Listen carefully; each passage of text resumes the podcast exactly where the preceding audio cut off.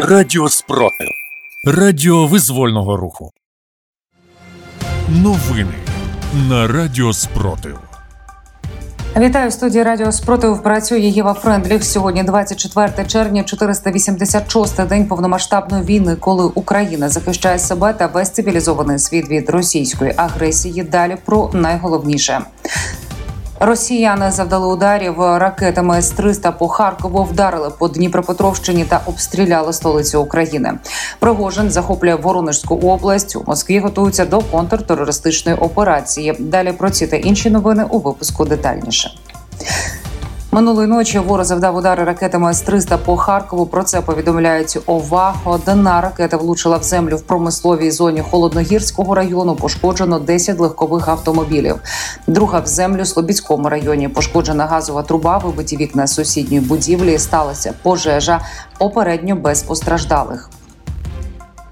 Вночі росіяни обстріляли столицю. Уламок влучив у 25-поверхівку. Через це на верхніх поверхах будівлі виникла пожежа. Інформація по постраждалим уточнюється. Про це повідомив начальник МВА Сергій Попко.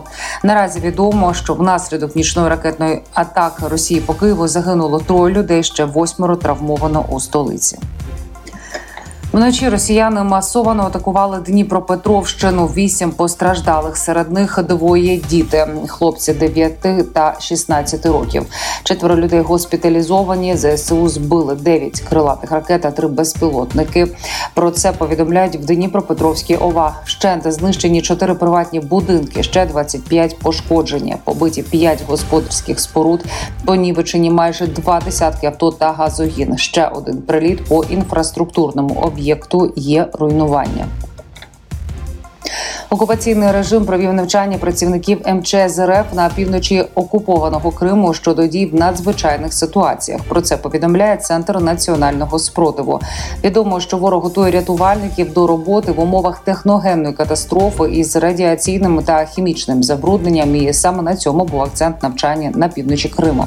Водночас районні адміністрації також відпрацювали свої дії в умовах техногенних катастроф. Нагадаємо, в грудні 2022 року на тимчасово окупованому півострові було зафіксовано розміщення техніки на заводі «Кримський Титан» в Армянську, а також підрозділи військ радіаційного, хімічного і біологічного захисту Збройних сил Російської Федерації. Власник ПВК «Вагнер» Євген Пригожин оголосив демарш проти російського військового керівництва, зокрема і проти міністра оборони РФ Сергія Шойго.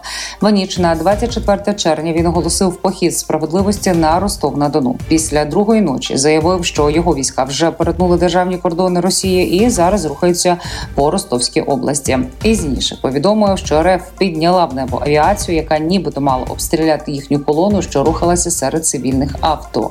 А згодом його найманці збили 2 гелікоптери армії РФ, як зазначає Пригожин, які намагалися їх атакувати.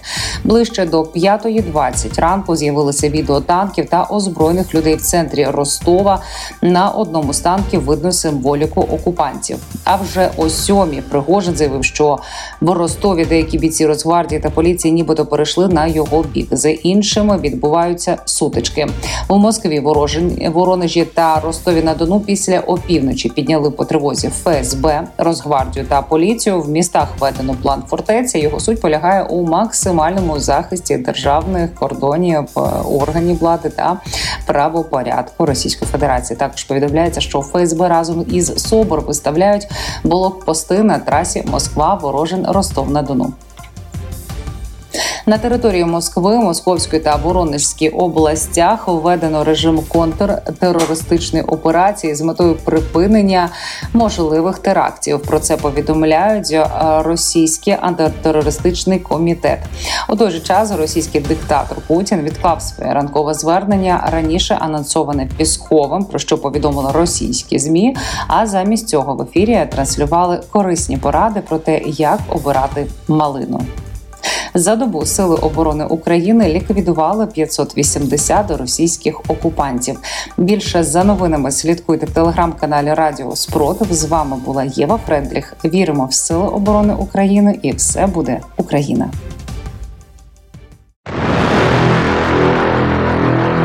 Радіо Спротив. Радіо визвольного руху. Сотнями кроків, тисячами рук, мільйонами сердець. Україна переможе ворога.